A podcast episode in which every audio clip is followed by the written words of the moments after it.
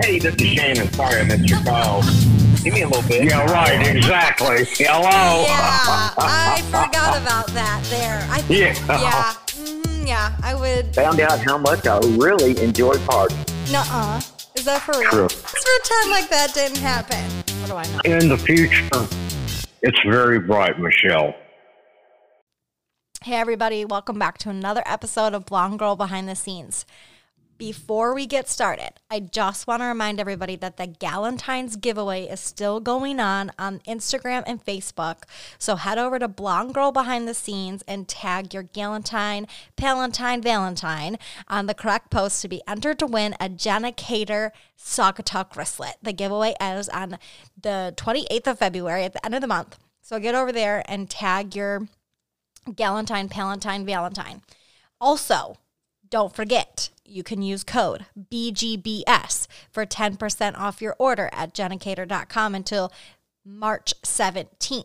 So get over there and check out all of the new collection, which is phenomenal. I can't wait to get my hands on some of that stuff. I reward myself with Jennicator items. So um, you guys should do the same. So get over there and use code BGBS on jennicator.com for 10% off anything on the website. So today's guest is someone who I've followed for a while now. She's gorgeous, confident, and just downright passionate about her business. Please welcome in Nickey Norrish of Player Partnerships. Hello. Good morning. Good morning. How are you? Fine, and you? Good. Good. Um, getting things done on a Saturday morning. But yeah, what about yourself? Yes, yes. I totally understand that. All right. So you're in Ann Arbor, or is that just your phone, your area code? yeah, no, actually, I'm in North Carolina. I'm originally from yeah. Okay. from Hell, Michigan, so it's Okay. in the Ann Arbor area. Um, probably Gotcha. like I don't know. I think twenty minutes outside the city over there in the country. In the Mm-hmm. country. So, have you been to Michigan?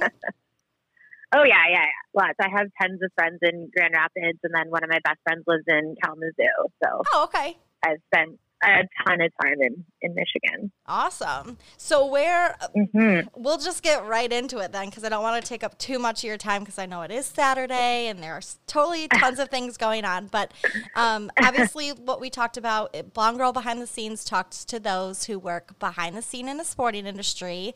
And I've been following you for quite some time. And I'm totally like, this is a big time moment for me to be able to talk to you because I'm like, oh, I Oh love my her. God. She's amazing. Um, so I'll let you start wherever you want to start. Um, you know, Sure. kick it off wherever, and I'll just ask questions along the way as to you know how you got to where you are today in your career, and you can put personal tidbits in there if you feel needed. Sure. Sounds good. Um, this is so fun. Thanks for Yeah. asking me. Oh, no problem. Um, so when you said start wherever I want to, do you usually do an intro or what? What do you like to start with? Wherever you feel comfortable. Some people kick it off like their how they grew up is important to their story. Some people kind of start Mm-hmm. like, oh, this is I you know I found I was passionate here in college. Like you know wherever you feel necessary. Sure. You were born on a Okay. so long. It was a dark and stormy night. Got it. Okay. Yeah. Well, I guess let's start more so from the career perspective, mostly just because that's where I realized that I really wanted to work in sports. So mm-hmm. when I went to school, which when I went to university, that was in 2004 to 2008. And at that time, social media and the things that I do now didn't even exist.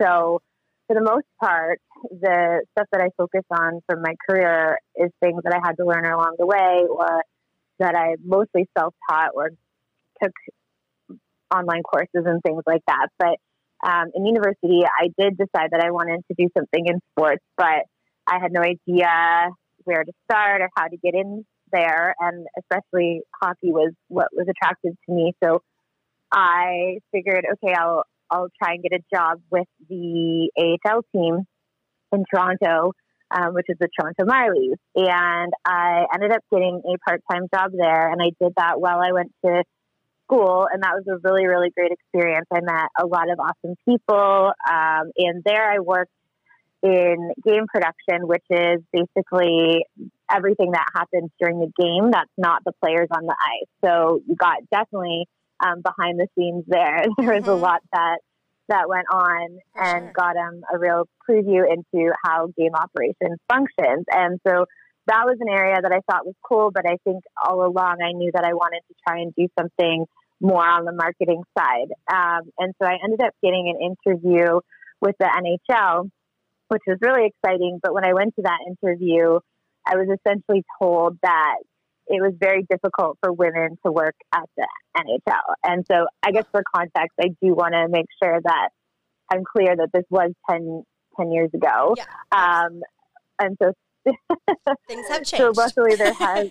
yeah, things have changed. So there has been some positive changes. I think there's a lot more room for change still. Um, but at the time, that's what I was basically faced with. So, you know, I definitely had goals for myself, and I didn't think that um, working somewhere that I wasn't wanted really fell in with those goals. And that's not to say that you know they didn't didn't like me or I was treated poorly. I just thought that that information really, I guess, turned me away from wanting to put myself actively in an environment like that. Sure. And so uh, I decided to take my skills and go into the startup world, which was really the best move for me. And I think what's important about that part of the story is I, I know when I talk to people that want to get into sports and want to work in sports, their biggest thing is I think everyone thinks if they don't get in now or if they don't start there, then they're doomed, especially people coming out of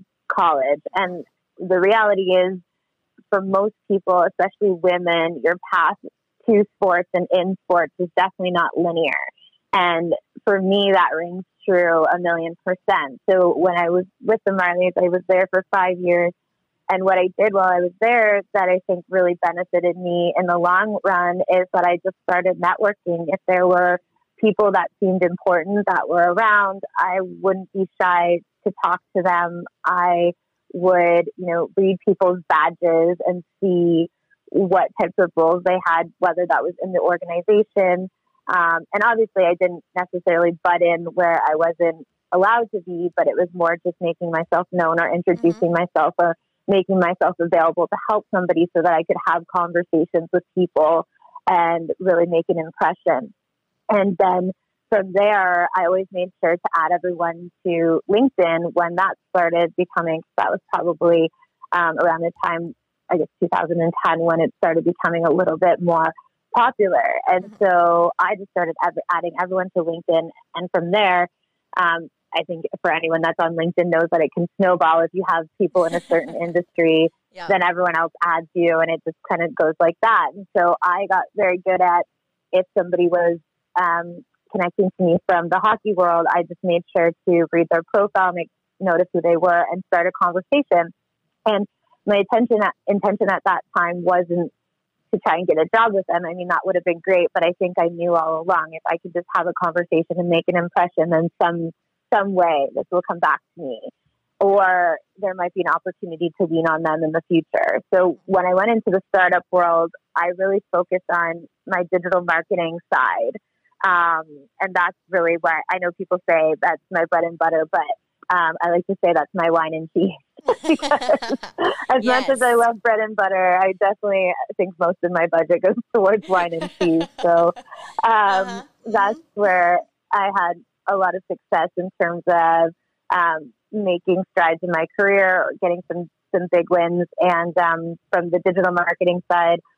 I think I focus on everything, but over time I realized the importance of niching down and really getting a certain skill set together. And I was really attracted to social media always for the social element. I'm a social creature.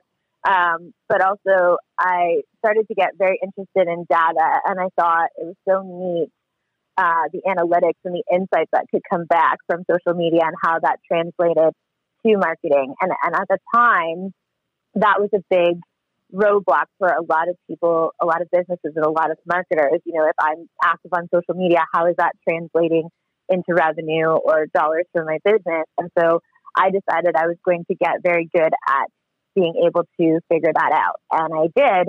So that worked well for me in the startup world because I was able to scale businesses um, and I was able to become attractive as a marketer. And um, over time, I think I always knew that I wanted to go back into the sports world. Um, but again, by this time, you know, I'm getting married, I'm buying a house, there's things that just needed money for. and so taking a leap and and going all in on a business that I wasn't really sure about was a little bit not necessarily something that I could have done super easily. So for me in, in 2018, what happened was I um, had an opportunity. So I, I worked in the startup world and I worked for a company. And then in 2016, I left and I started my own agency. And so I was able to do mostly social media marketing um, for my own agency. And then in 2018, I got a client and they were based out of Boston and they were a very big client. And I did really good work for them, which ultimately ended up to them uh, wanting to acquire me and me to join them in their company. And so I went ahead and did that.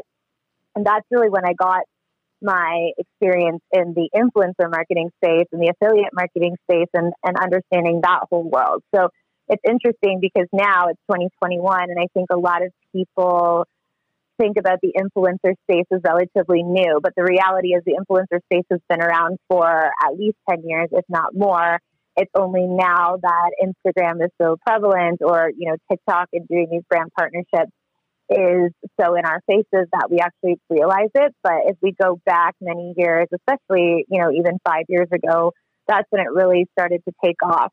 Mm-hmm. And so in 2018 is when I got my first exposure to that space. And, and I think it's just typical of me. And I think if there's anyone that has their own business or wants to start their own business, if you can do everything possible to learn as much as possible about the area that you're trying to work in, that's going to be a game changer. So for me, when I got put into this new space that I, I was in the social media marketing space, but it's a little bit different.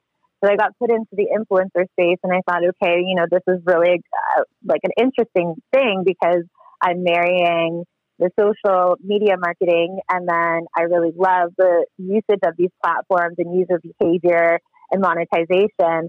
So that got me really excited. And I just wanted to learn everything I could about it. And after about a year and nine months or so of working more closely with this company that were my clients, and now I was, I joined them as a director.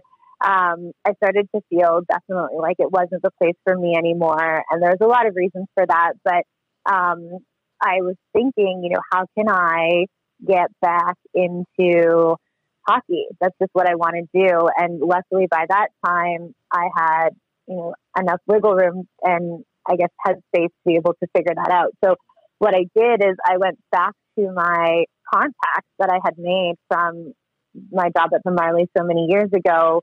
And I had, and I, I truthfully, I always kept up those contacts. So it's very interesting because I, throughout this time, I would do like consulting with hockey businesses or hockey okay. leagues. Mm-hmm. Um, so I did keep my name up. And I think that a lot of people in the hockey space probably don't even know the other things that I did because they just had known me as that person all along. Yeah. Um, and so when I went back to those contacts, I ended up saying, um, how can I help you? You know, what, what do you need? What are your roadblocks as far as marketing? Because my goal was really just to figure out where I can fill a gap for somebody. And it didn't necessarily have to be in the influencer marketing space. It could have been in, in list building. It could have been in ads. Um, I was pretty open to what that was going to be, but it just so happened that the people that I was speaking to, most of them came back and said, well, you know, I really, I don't understand social media and I don't understand influencer marketing. So for context, we have to think about the fact that hockey is very much filled with um, men, and usually over 50, are the ones that have some type of uh, role in terms of being an agent or an executive. And so when I'm asking them this question and they're coming back to me saying, I don't understand social media, that makes a lot of sense.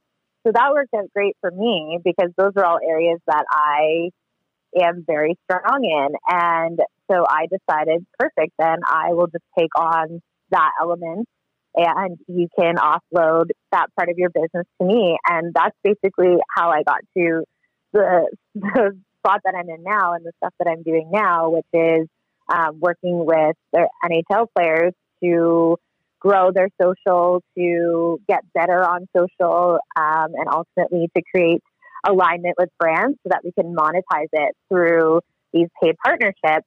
Um, and that's really how that all happened. Is it was just kind of learning what I needed to learn, asking where I can be helpful, and and then ultimately getting to this place where I found that I could be very valuable and making myself available, putting myself out there is a big part of that. Yeah, absolutely. That's that's sometimes for a lot of people that's a hard thing too, you know, putting yourself out there and even the net like that comes with networking, right? Like that is networking is putting yourself out there. Um yeah. When so going back a little ways, there a lot of people that will listen are, are from America, from mm-hmm. America, yeah, no Canada, problem. what have you. I guess we're all the same. You're just our little hat. So you called it, you called col- what we would call college university is, is there. Right. Yeah. yeah. I'm sure there's not a huge difference in that, but is there, um, when you went to university or or college, let's call it. Yeah. yeah. Did you go did you go with the intention of of marketing or like being an agent? No. So at the time when I went, it was very much just the classic I finished high school and so I'm going to go to college move. Um, and, you know, I was excited to go. I wanted to go, but we have to think about the fact that this was also um, 2004.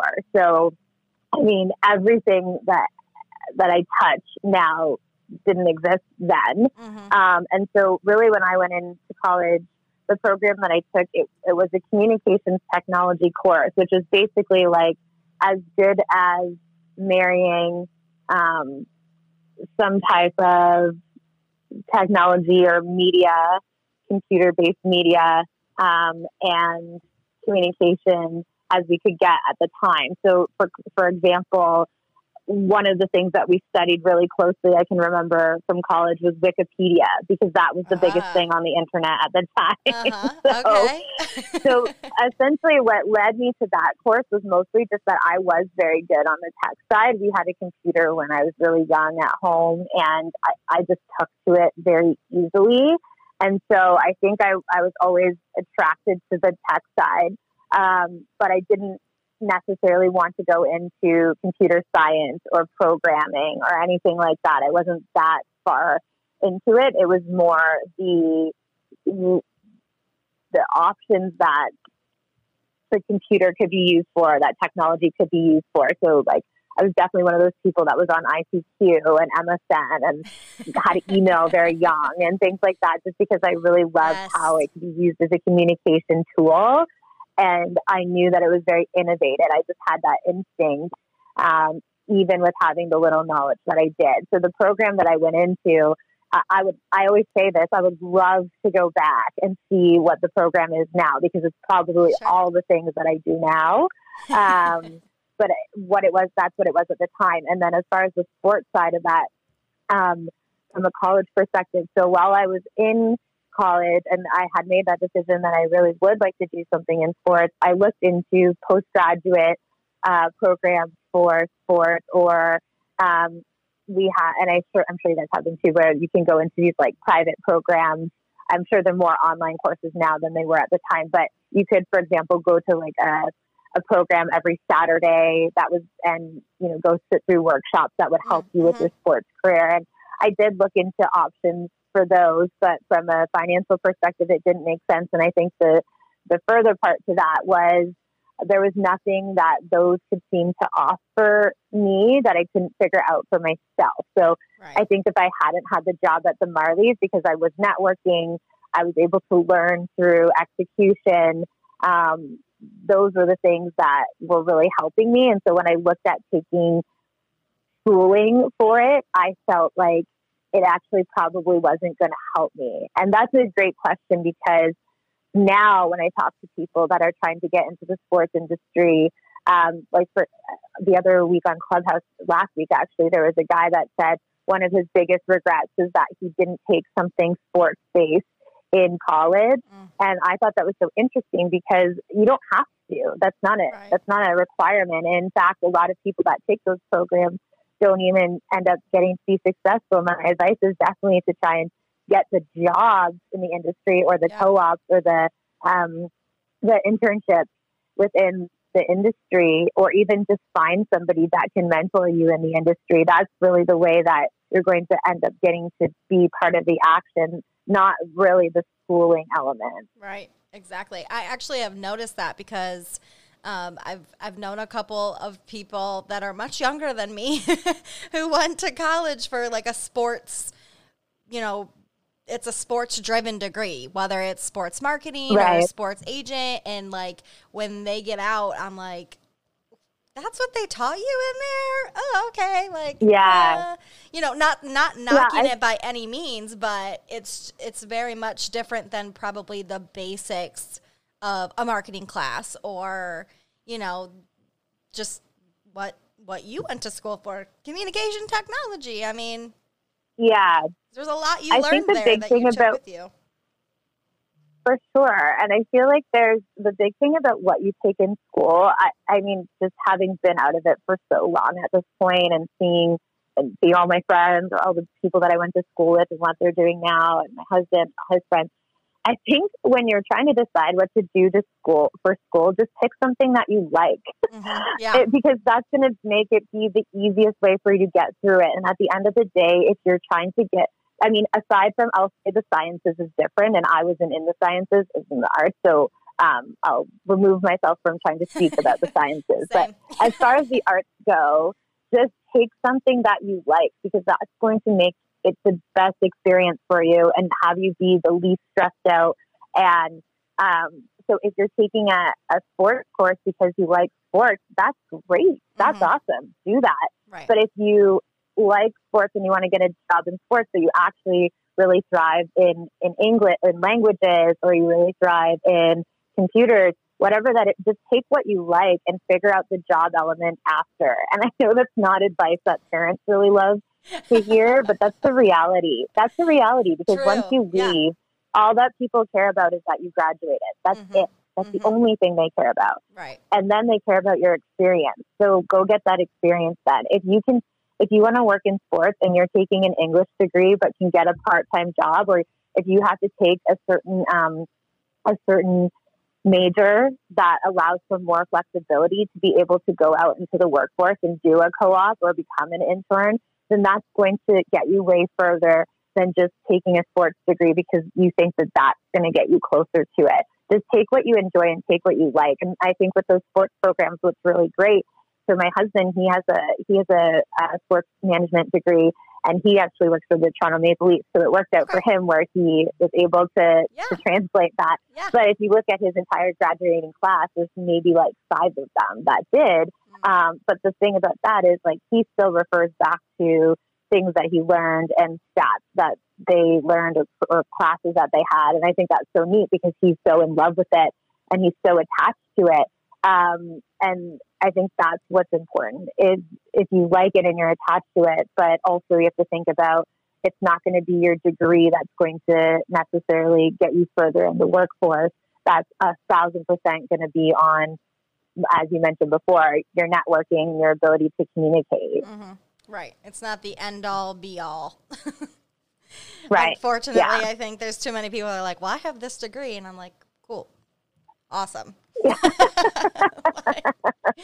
I sat through many uh, classes of accounting and I can't tell you how to do my taxes. So that doesn't make me an accountant. Kudos oh, to the man. accountants. Yeah. I, I that's a whole nother profession I could never tackle. But without a doubt, the networking is extremely important. So, mm-hmm. Tell me tell me a little bit more about like the startup world and and how you um, kind of got there and, and what that was like. Sure. So the startup world is really fun. It's definitely not for everyone. Um, it's a little bit different than I would say having a typical corporate job in the sense that most people that work in a startup are very entrepreneurial by spirit. And there's things like working at night or working on weekends that comes with it that isn't for everyone, and that's totally fine. Um, for me, I really enjoyed it. And uh, essentially, what happened was I um, was brought into a company, and they work in the veterinary industry actually, and they're an amazing company. Um, at the time, they were a, a six million dollar company, um, and so they had you know some budget, and we were able to do some great things on the marketing side. But they didn't have. So I, I guess to explain, they were excuse me, they were a, a veterinary management company. So in Canada, we don't really have like a Banfield, or we don't have um, veterinary clinics that are necessarily chains or, or franchises.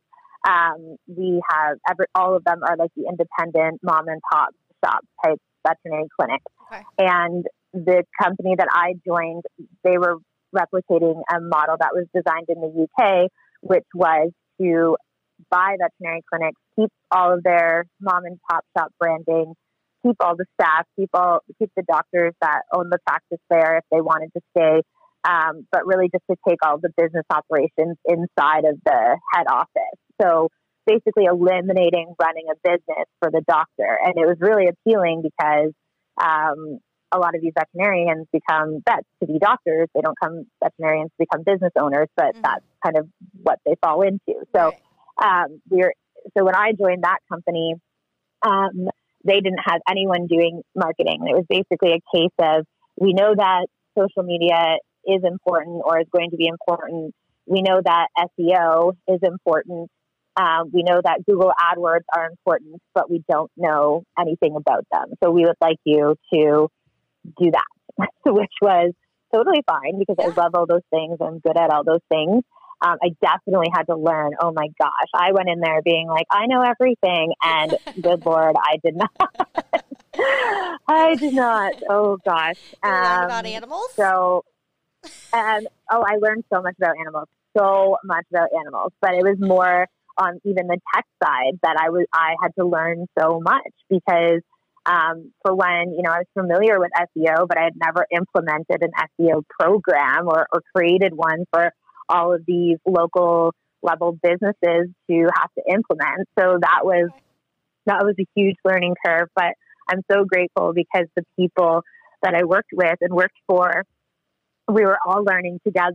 And so everyone, there was no, um, there was never a time where I was made to feel like I didn't know enough or like I needed to learn faster or anything like that. It was very much like me being able to learn and then take that back to the team with a plan.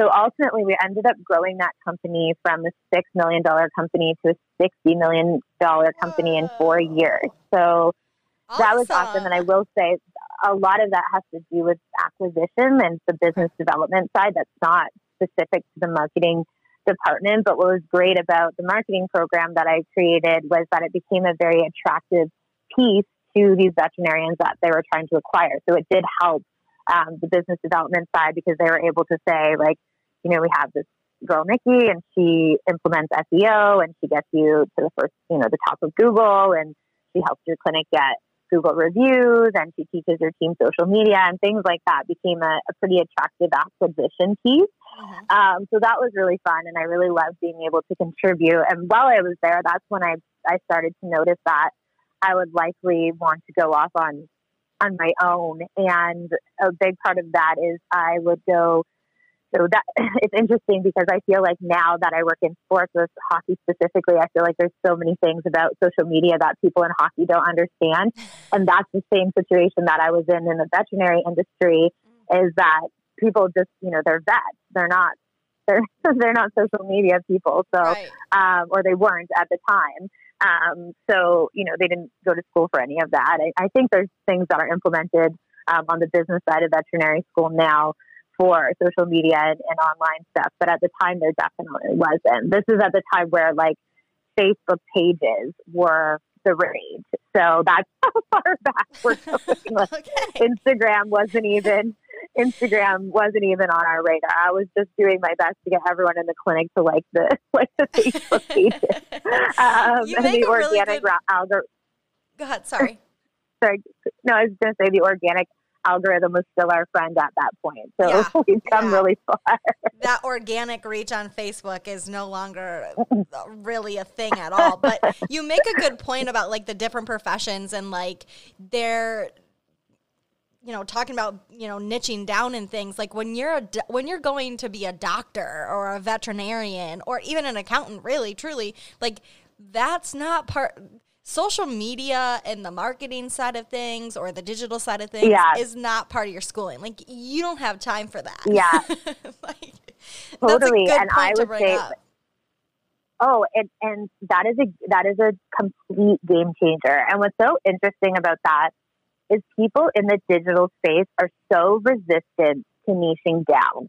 And I don't understand it because if you just niche down and you become the expert for that group of people, you will rock it out. You will make so much money and you'll become such a valuable asset if you just focus on one group of people. So if you're in the digital space and you focus on digital marketing for real, realtors, digital marketing for plumbers, digital marketing for contractors, digital marketing for accountants, digital marketing for veterinarians. If you pick one group of people that you really want to work with and just focus on that, like I, it's so interesting to me because when I have these conversations, sometimes with digital agencies, and they're like, we work with this client and this client. I think for the bigger ones, obviously that's sustainable. But if you're a freelancer or you have a team of only one or two people that you're trying to manage and you have clients that are all over in different spaces, it doesn't serve them and it also doesn't serve you to be trying to wear so many hats. Like just pick one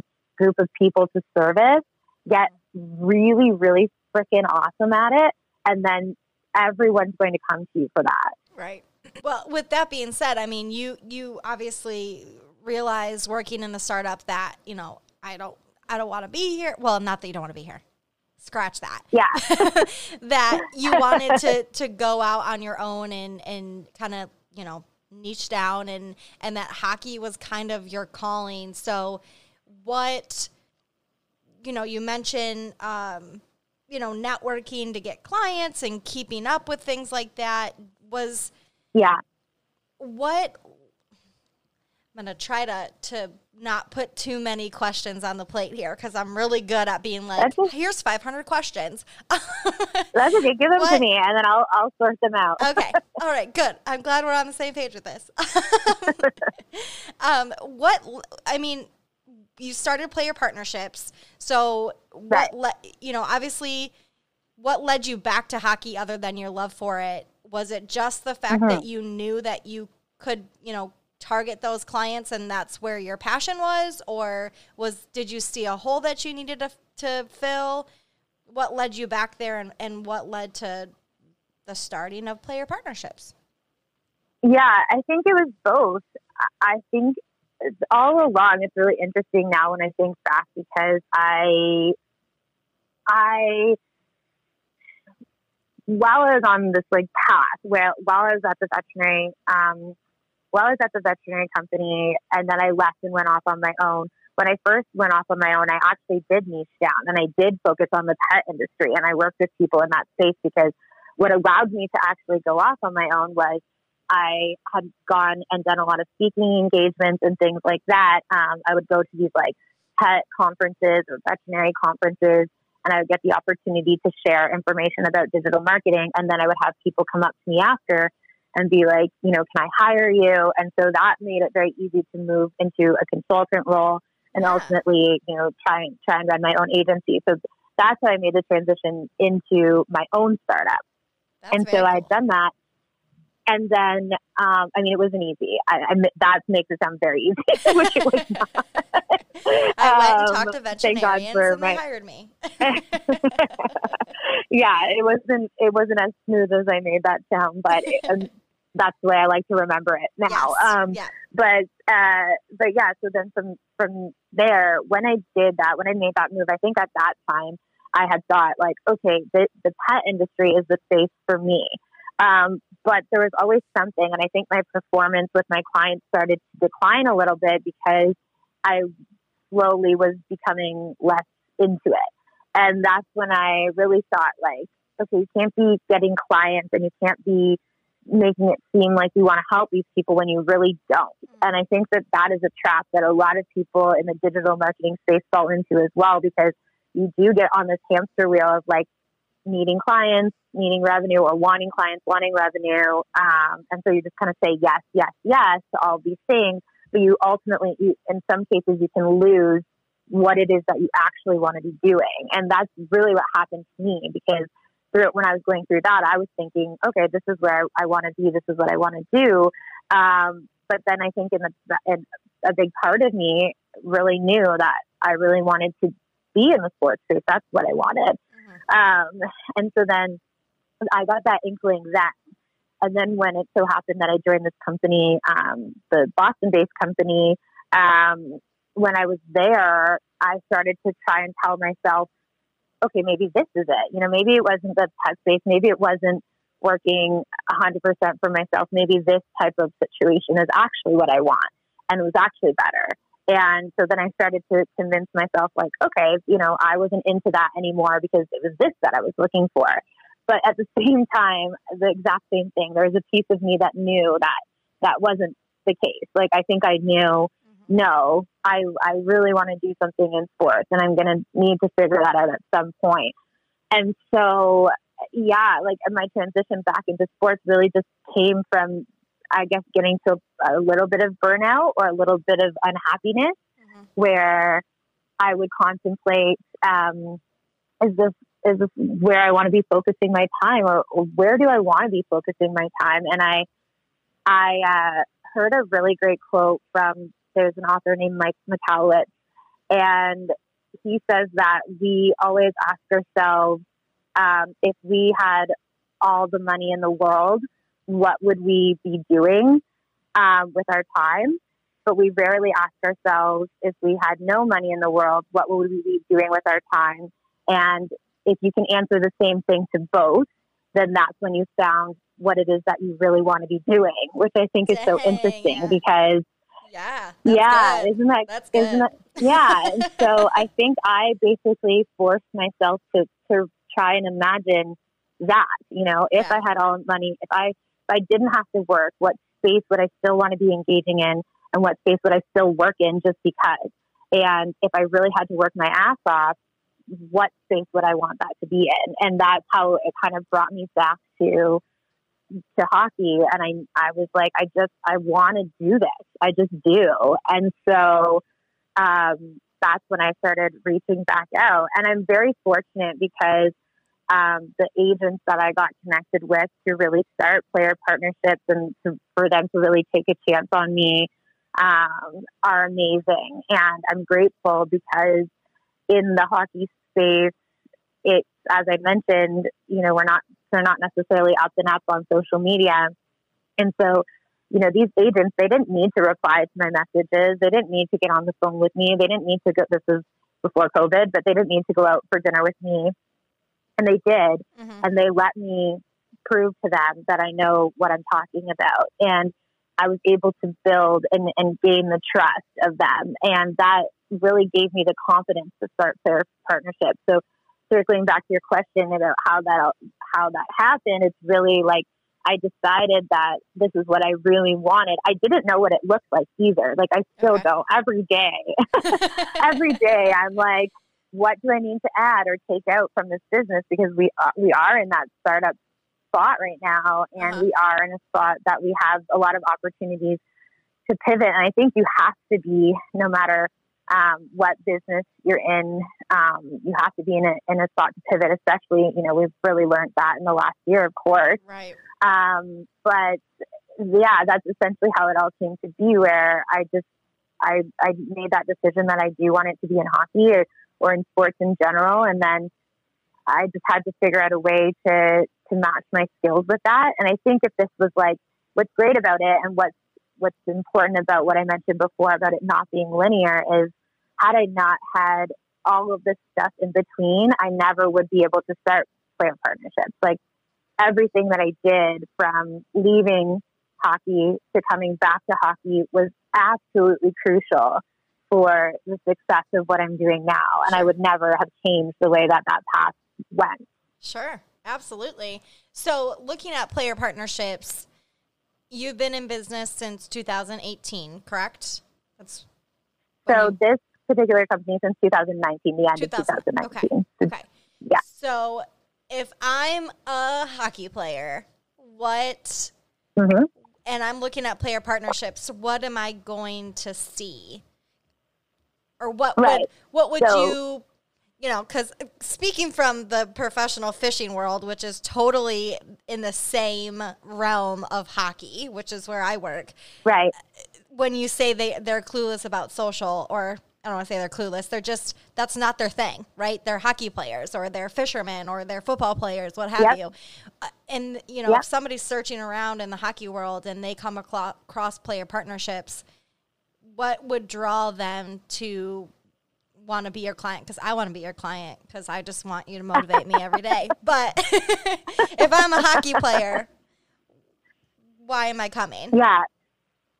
Sure. So I think uh, a big part of it is the brand partnership side. That is definitely what attracts guys mm-hmm. to begin with. And I say guys I am going to be expanding to working with more women, especially awesome. women's hockey, but also just women in sports, because uh-huh. um, I'm very, very passionate about that. But it's just not it's just not the space that we started in. But um, so I'm going to use the term guy, but it also applies to women. Mm-hmm. So if a if a player or a guy is going to come to me, um, usually what happens is it's the brand partnership side that's mostly attractive. So if you think about it as a traditional influencer marketing agency, where essentially an agency will take on talent or creators, as they're called. In this case, uh, they're athletes and clients and players. Um, will take them on as under their wing, and essentially, what you're trying to do is facilitate those brand partnerships so that they can get paid to post on social media. So that is typically what is the first attraction piece for people to player partnerships.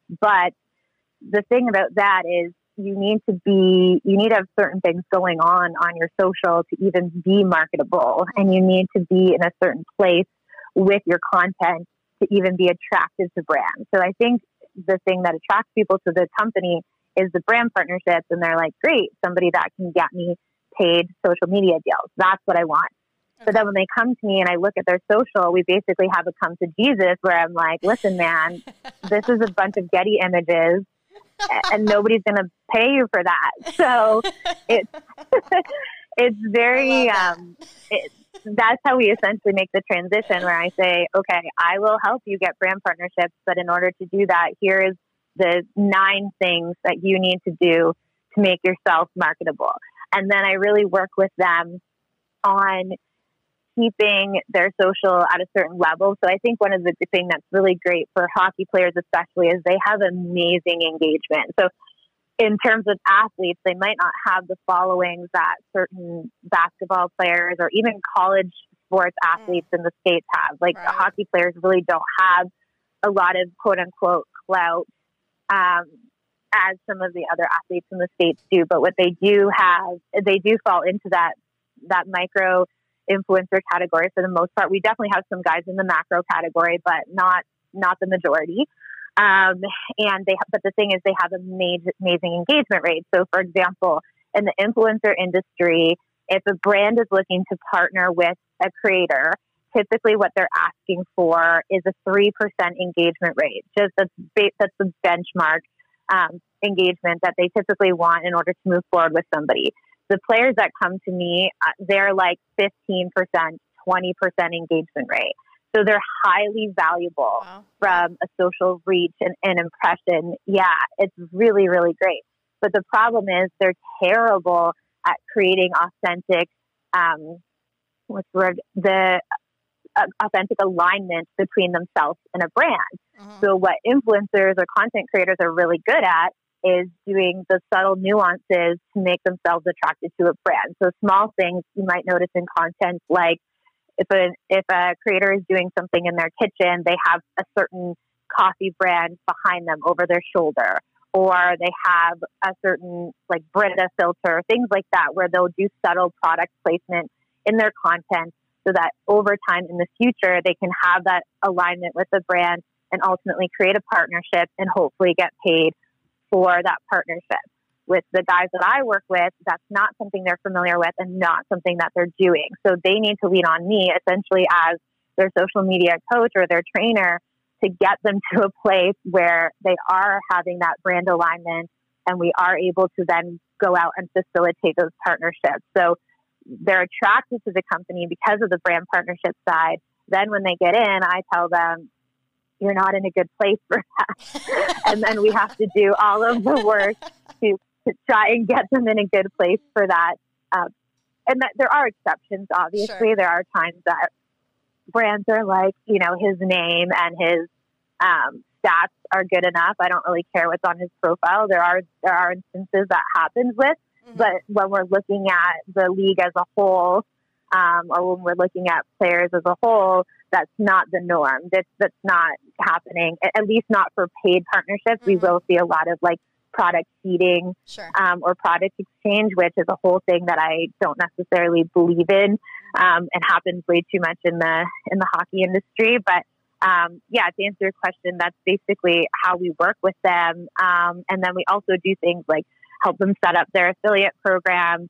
It even so I don't actually, and nobody on my team, we don't actually take over social media management. That's not something that I believe in, and I don't think that it benefits the the player at all. Um, what I really try and focus on is teaching them and giving them the tools and the resources that they need to be able to execute this on their own, whether it's okay. them being the one physically doing it or if it's their wife or partner.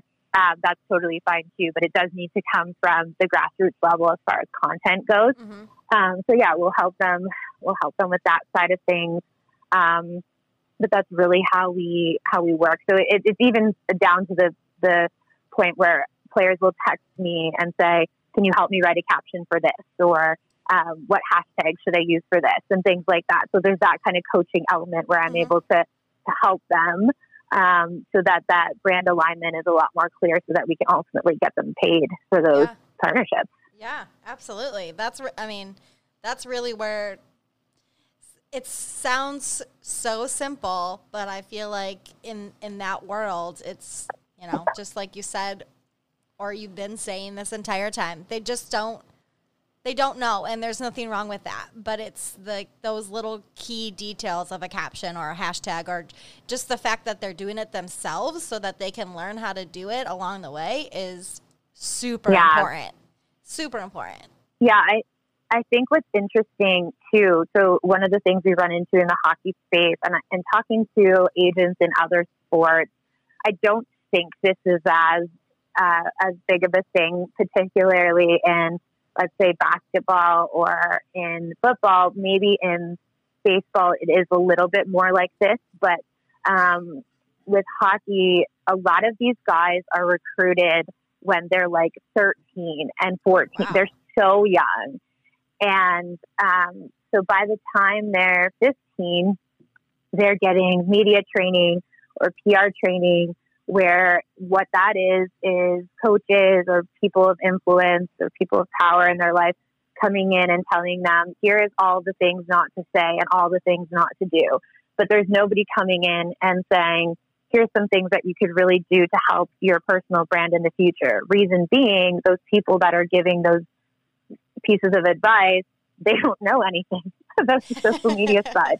So it's really interesting. So these guys have been taught um, and hockey's very interesting like this, where um, there, it's, just a very interesting, like old school, I guess, type of of place where it's like the professionalism has to be a certain standard, mm-hmm. even to the point like you know everyone must wear a suit to the game. That's a literal dress code within within hockey that you don't necessarily see in other sports. Right.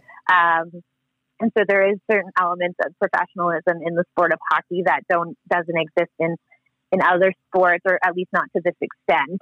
And so one of those things, one of the things that that has created is this situation where players are are afraid. You know, they and it's not that they're like scared, but they're just worried or nervous about if I put out a piece of content or if I share how will that be perceived? Right. And so they're more afraid of saying the wrong thing, so they don't say anything at all. And that's Mhm. how we end up in a situation where their feed is just a bunch of Getty images because they don't know what to put out there from their personal lives and what not to put out there typically. Right. They've been And told not so- to.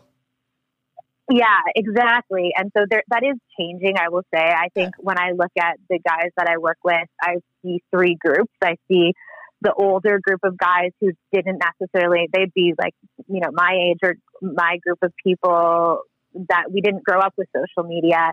Um, and it didn't really become part of our lives until we were in our 20s. That's, that's reality. Um, and so for them, you know, they were already in the league. They were already playing when, when social media started. So they didn't necessarily hop on the bandwagon. And so if they didn't then, they're not going to work backwards, at least not to a huge extent. Some of them will, but most people won't. Right. And then there's the middle group of guys that social media came about when they were in their, you know, mid to late teens. They kind of got on it, but so much has happened in the last in the last, you know, five years that they are, you know, like most people don't use Facebook, but they might be active on Instagram, but not necessarily all about it. And then there's the younger group of guys that, you know, they, they grew up with social media. They've never known um, not having social media, or at least not to the way that we do.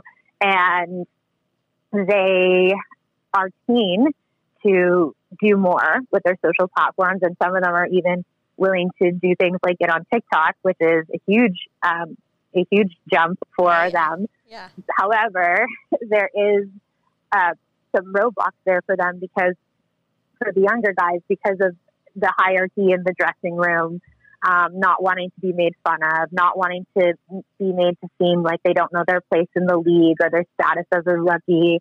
Um, and so the personal branding side gets stalled for a little bit because they don't feel like they're in a place professionally to be able to put themselves out there on social media in the way that you need to in order to be valuable from a marketability perspective. And so that's really what we're dealing with when I'm looking at these three groups of players. Yeah. And so so the the not saying anything or not wanting to be active actually extends even further because as I mentioned, a lot of people um, in power or in executive roles for these for these teams aren't necessarily very up and up on social media and so it'll even go to the extent let's say a player is having a, a bad game or um, is not not on a roll, having having a, a bad streak, um, the GMs might go on their social media and see, you know, what are they up to, and then that could trickle down, and they could, you know, tell the coach, and the coach could bring them in and say, you know, you shouldn't be posting on Instagram about playing playing video games when you haven't scored in three games. like that's that's a re- that's a real thing that happens. Yeah, and even agents. Yeah, and so it does create, uh, you know, obviously for me in the business that I have, Yeah. that's yeah. not good. Yeah, for sure. I didn't realize there were so, So- many different layers of hockey. like, yeah, and, and and you know what?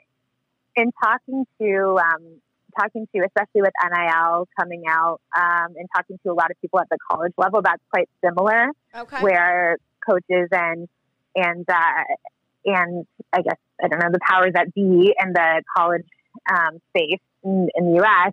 Um, that happens a lot as well. Where you know I, I know coaches and, and people from um, the schools are obviously uh, monitoring their student athletes' social media no matter what. But I have heard similar feedback that yeah, if you're going through a if you're going through a, a not so great playing spell, um, it's not unusual for you to get called out on your social media activity. And That's so, um, yeah, so it's very interesting. And so, what I've tried to do because of that, like I'm aware that this is a thing.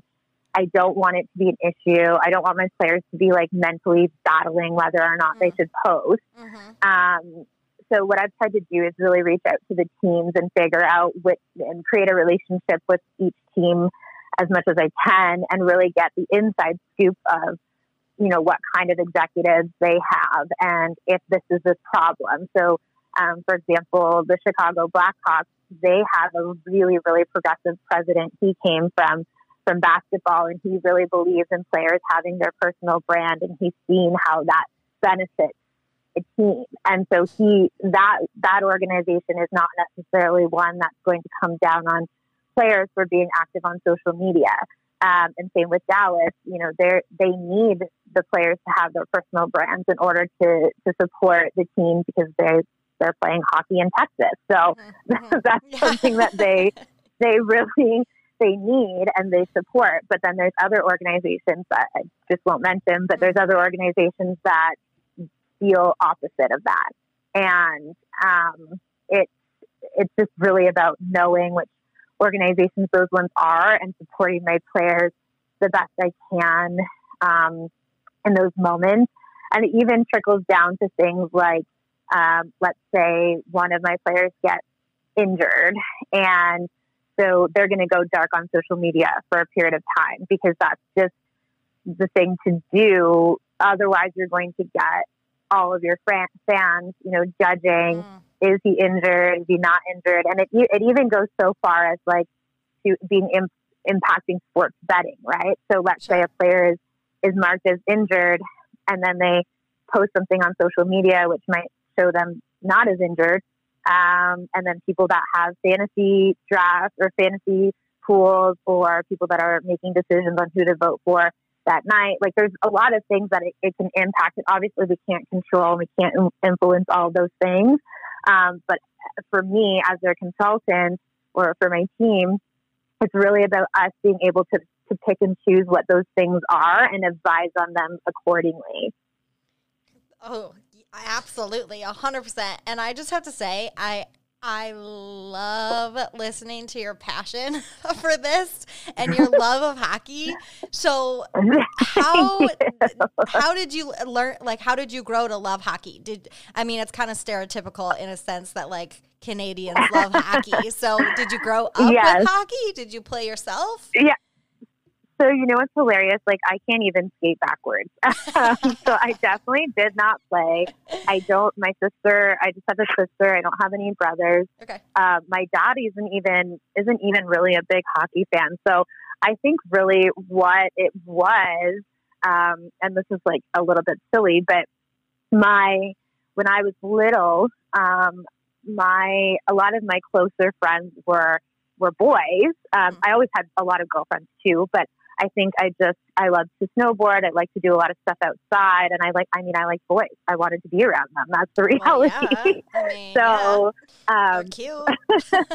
so when I was little, I I started um, going to my friends' hockey games, and I just really liked it. I just really like they they would have their hockey game. Their parents would pick me up on the way. I would go to the freezing cold small town um, arena and just watch my. I would be by myself or with their mom and dad. Like it was, it was really funny thinking back on it now.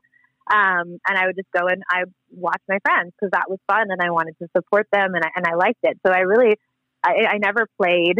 Um, and and then my my older sister, um, her boyfriend at the time was really into hockey, and so we just started watching all together.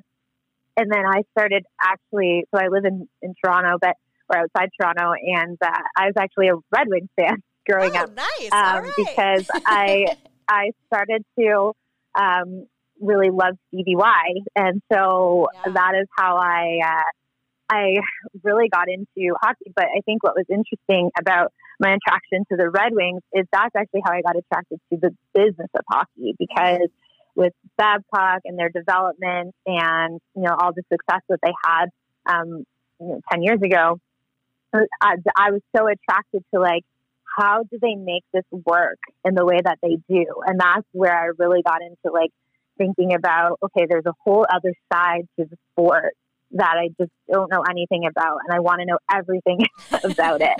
Um, and and that's also one of the reasons why when i went to go get a job um, in the space i didn't actually even go to the leafs. I went to the marlies because I was looking at that development side and I was looking at um, that that business side, and I thought that I would have a better chance of getting the insider scoop on that at the lower sure. uh, league level, yeah. um, which I did. I really, really did. Mm-hmm. Um, and so that's kind of how that happened. I think I just, I just liked watching, and and then I got attracted to the business side.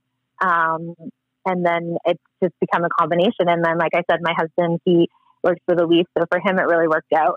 Yeah. yeah. he gets a wife that you know wants to watch as much hockey as he does, or isn't going to complain if hockey's on. So That's especially right. not if one of my clients is playing. Right. Um, So so yeah, that so now we're just like a massive. Um, I'm sitting in my basement as we're recording this, and I'm just looking around, and I'm like, yeah, there's you know, there's we have a few hockey items here. So Just a few things. the only the the only decor in our house. Um, That's so, so yeah, Uh, yeah. I think what's really interesting too, um, and now that I'm in the space, and even growing up in Canada, and to your point, you know, everyone loves hockey, um, and we have a lot of if you if you go on TikTok or any social media, you can see there's a lot of um, like spoofs on what a, a typical hockey player is like and that kind of thing. um, but what's so interesting is when I'm working with these guys, they are so smart. So like so many of them have really great educations or do a lot of reading and learning on their own time um, and have such variances in terms of interest. I mean, there's the classic things I would say most of them love golf um, or love fishing. You know, fishing's a big one or hunting. A lot of them are into that as well, outdoor stuff. But they also, you know, there's some of them that are really into venture capitalism. There's some that are really into um, like environmental issues. There's some that are really into other sports that you don't even know about or get to get to see them them doing. There's some that are super into gaming, and it's just so interesting because there's no stereotypes. That's they're all so individual and so different. Mhm. Um, and while there are similarities and crossovers, like in any group of of any profession, but um, that's been the most the greatest part for me is getting to learn about them each individually and figure out how to navigate the world of social for them based on those individual qualities. Yeah, they're outside hobbies. Yeah, Or interest, exactly. interest hobbies. I mean, and speaking of Yeah. outside of hockey, do you have any, you know, hobbies and interests that you? I mean, you're I I from listening to you, you're super passionate about hockey, and so and I feel like you're kind of Yeah. like me in the sense of like, what is a hobby? Yeah. work is a hobby because you know, work hard, play hard. But Yeah, that's that's a great question. I feel like no one ever asked me that. oh, really? well, more so, more so, just because I, think there's like a few things that stand out as like the things that I that I enjoy. I mean, I it's silly, but I do I am trying to learn more about like charcuterie and how to put them Oh. together. But like for me, if you're asking what a hobby is, I that's something that I like learn about in the background because there's actually like elements to it rather than just throwing things on a on a on a board. This is kind of a, a random one, but I am yeah, I, I do like um, that sort of thing. I love to cook. I'm a, I love to cook, so that's probably where that comes from as well. Like the Yeah. food space, my parents both are big into cooking, and that's just something that I I got from them, and it really relaxes me.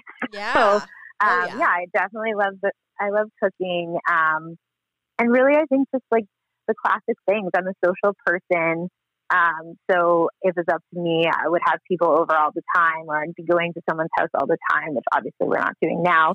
Um, but and then traveling. Like I, before COVID, I would be, um, I would be on a plane at least once a month, if not twice.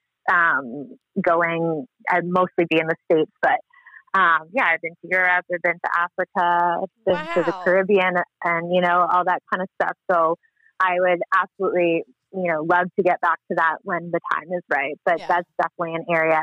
And if I'm not, if if I'm going somewhere, then I get very invested, like the trip planning element. I love that side of it. So I would say that's perhaps a hobby or like events. I love to like plan when people are coming over and creating, you know, what am I gonna, what are we gonna serve and things like that. I'm I'm into the hosting element and, and the planning side of of things. So I guess That's that's not really a hobby, but it's more just an area of interest for me, I think which I think is also qualities of of just generally being a leader too. Yes. yes. Very true. I'm all about that too. I'm like, how can I entertain when entertainment Yeah. entertainment time comes. Like my niece celebrated her first birthday and we pulled out all the stops. We're like glitter. Oh, that's awesome. yeah. Oh, it's just gonna be us Yeah. because we can't have people over. It doesn't matter. Do it all. Yeah. That's amazing. I love that. Yeah, Yeah, and I think like because of the COVID times that we're living in, um, like I, it's it's different everywhere I know, but in Mhm. where I live in Ontario, we've been um, on pretty strict lockdown since this time last year. So wow. we actually only had a period of time between July and August that you were really allowed to to be around anybody. So, um, and at that point, it was open up to like groups of twenty people outdoors.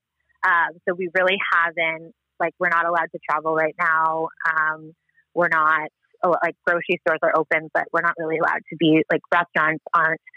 None of that stuff. So I Oh, haven't been to um, those places in a really long time. But yeah, so that's so I've had to dig deep, obviously, Yes. because I'm not hosting and I'm not um, even seeing my family or anything like that. Mm. So I think in this last year, I've really just learned to embrace the the small things that I can do to to occupy my time outside of work. So I've always really been into the personal development space. I think anyone that runs their own business, that's just a, a piece of you as well, personal and professional development. So I've definitely gotten back into reading or um, I've always, my dog and I have, we walk 5K or about 5K every day and we've been doing that for like 10 years. Awesome. Um, and so usually we, I'm fortunate where I live, we have a lot of trails. So like Uh-huh. hiking, for example, is something that I love. And I just throw my, my earbuds in with, with a audio, audible or a great podcast. Mhm. And I, um, and I just, you know, take a break and try and, and try and focus on something that's not work. But it's so interesting because I think if you work for yourself, um, or if you work in a startup environment, you I, I was thinking about this the other day. When you want to work for yourself or when you want to work in a startup environment, usually one of the things you think about before you go and do that is one of the reasons I want to do that is because I want time freedom. But then, but then you do it, and then you realize that you you you have you have control over your schedule, which is great. yes. But having actual time freedom is not really what you have because you are just constantly thinking and and it's not good. Like i i don't i need to get better at it for sure because i Yeah. find myself in situations where if so let's think of a specific example. So let's say i'm gonna i'm gonna go on one of these hikes with my dog. My first instinct is how can i maximize this time in a way that's going to benefit me professionally? And then that's when i turn to like an audible or a podcast. And it's very rare for me to just put on music and walk because to me in my brain there's going to be an element of guilt that I just put on music and listen to music when I could have used that hour to listen to something that would benefit me. And so it's it's very very difficult to get yourself to a place where it's okay to just be and just chill. And I don't have kids yet, and I think when I have kids, that's going to be the wake up call for me. That's going to make me turn off and decide what those boundaries are. I think I'm taking advantage of the fact that I haven't had to make those decisions yet. Um, but that's an that's an area I really really struggle in. Oh, you are preaching to the choir on that. From the minute I wake up in the morning to the time that I go to bed, that is everything revolves back to how can I do better? exactly. What did I, you know, oh, this didn't go the way I want it to. I mean, I do the same thing. I get up and I walk every morning or I go for a run and I'm like, oh, what podcast am I going to listen to this morning that's going to help me do this better? Or, I mean, Yes, I went on a walk last weekend or the weekend before and it snowed here. So I'm like, I'm just going to go out and enjoy the cold weather. And I went out without AirPods and it was tr- like, I think I panicked. like, Uh, that is so funny that you say that. Uh, That is so funny. So last week, actually, I had I was on my phone for so long that my phone was it was dead. It wouldn't even have lasted if I took it on my walk with me. So I was like, you know what? We're just gonna do this. I had so much anxiety. Yeah, I usually go about three And- miles, like like you said, and I I think I made it like a mile and a half, and I was like, I'm done. I'm done. Yeah, that is so funny. And well, part of it was because I live in a little bit of a rural area. And so part of me was like, if we get hit by a car or Oh, something oh, happens, no. then I Yeah. don't have any means of communication, which isn't great. But I think, I think that was the excuse I was telling myself for the anxiety when the real anxiety was like, this is so weird to not be like listening to something or engaging with something. Um, which I don't think is good. I don't think that's healthy at all. No, But- agreed. 100% agreed. And I, when you said that, like, you know, there's no boundaries and you're trying to do better and, you know, you think, well, I'm sure when you have kids, that'll definitely be the determining factor there. Cause I agree. I say the same things because, like, all my friends are having kids right now and they have no time for anything. And I was like, that's going to be Yeah. when I put my phone down. Like, yeah. that'll be my time. And, and I until hope then, that's the case. Until then, Yeah. just open it up. Yeah, and I think I'm really lucky for the husband that I have because I don't know that everyone, you know, when he gets, he's still going into the office right now, but so when he gets home from work, um, I'm not available. Like I'm either still on calls Mhm. or I'm going to be sitting on my computer. We'll eat dinner and I'll go right back to my Mhm. work and we'll we'll be in the same room, but I'm like I'm doing things and Right. I'm available for conversation. I mean, we just put on hockey now that hockey's back. So I know he's not complaining about that, but I Yeah. think like there are some people that that that wouldn't be the dynamic they would be able to have in their household and um, i don't even know that i like that it's the dynamic that we have in ours i, I do want it to be different in time um, but but yeah i think i'm i'm fortunate for that for now especially with it with starting the company a new company now because you, you do need to have that um, time availability to go towards it but it's just something that I, I think about often and I and I always think like when will this change because I tell myself that it's going to but I have to be the one to make it change True. Right. it's not just randomly going to Yeah, yeah. And I think it comes with time too. And I think um, the unfortunate, fortunate thing about the the time that we're living in is it's kind of like the the worst excuse to use. But like I I keep telling myself and have been telling myself since March, like, well, I mean, if I'm gonna, what else am I gonna do, right? Like.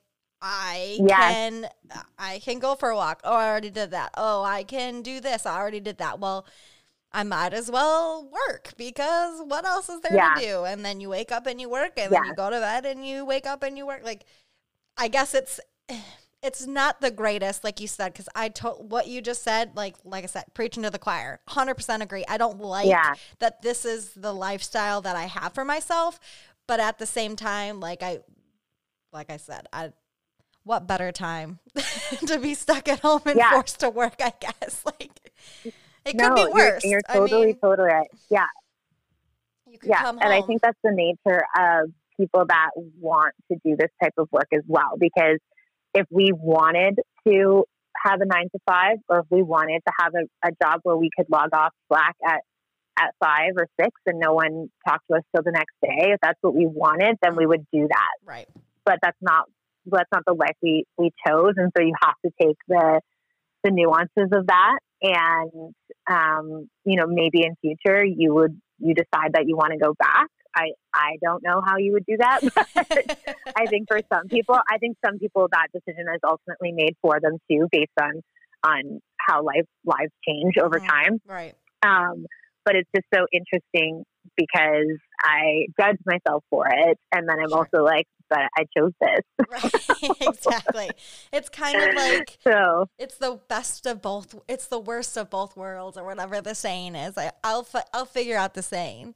It's the the hap- There's not a happy medium to this that we've found yet. Yeah. Let's leave it there. yeah, exactly, exactly.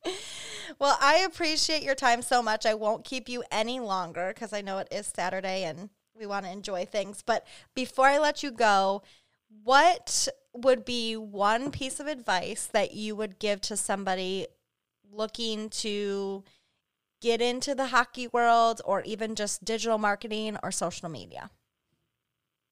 Oh wow. Um, so I think we touched on it here, but I think that if you really want to, so two things.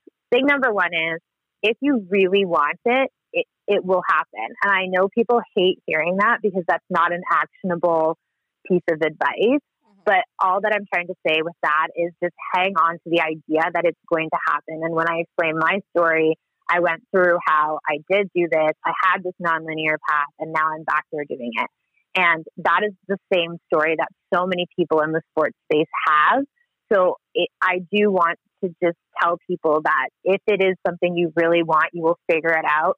It's not going to be immediate, likely, and it's not going to be easy, but it will happen if you hang on to that idea that it will happen. So that's thing number one.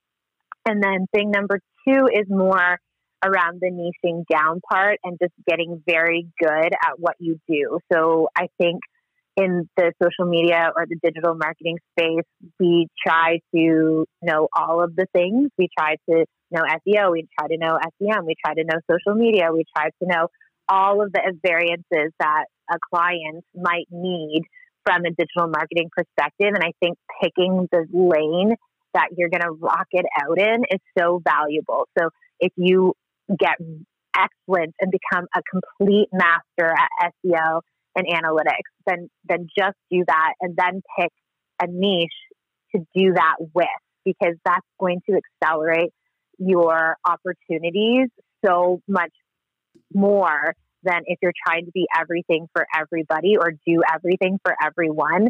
And so when I look at my story, you know, getting very excellent at the media buying side and, and perfecting the ad process and understanding social media on a data level, those were the things that made me a very attractive commodity. Being a digital marketer doesn't make me attractive being an expert in those particular areas makes me very attractive. So I think whatever you can do to position yourself in very specific lanes is going to be the thing that helps you win. And, and an extension of that is not only become an, a master of those areas, but get amazing at one, owning that you're a master of those areas, but two, being able to articulate that you're a master of those areas. So when you're having conversations with people, make sure it's very clear what you're good at and why you're so good at it because that's one of the things that I see people struggle with where they don't want to come off as cocky or they don't want, especially women, you know, we don't want to come across as know it alls. Um, and so we tend to downplay our skills. Never ever do that. Upplay your skills to the fullest extent. And I don't care who you're talking to, you are the master at what you do. And as long as you can have that confidence, whether you actually genuinely feel that or not, because you're probably not going to.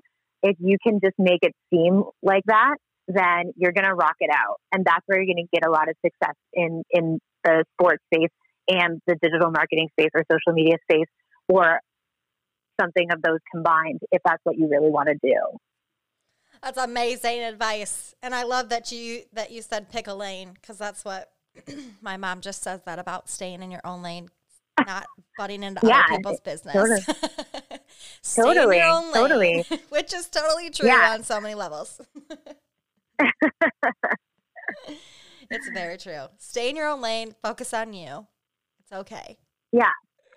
Awesome. Yeah, well, and and uh, and recognize that not everything can be in your lane. Like I think when we hear stay in our lane, we're like, okay, we'll stay in our lane with all of these things. And it's like, no, no, your lane is your thing. Right. Yes, yes. This is about you.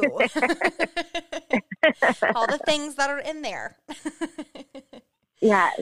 Awesome. Well, I love that. This has been so fun. Yes, Thank you so much for yes. having me. I really appreciate it. I I appreciate you. Thank you so so much for sharing and taking time out of your Saturday morning to chat with us and of I'll course. be in touch with you very soon. Awesome enjoy your Saturday. You too. Have a good one. Thank you so much. I'll talk to you soon. Okay, bye. Bye bye. Friends, how amazing is she? Seriously, her passion for hockey and her business is insanely contagious.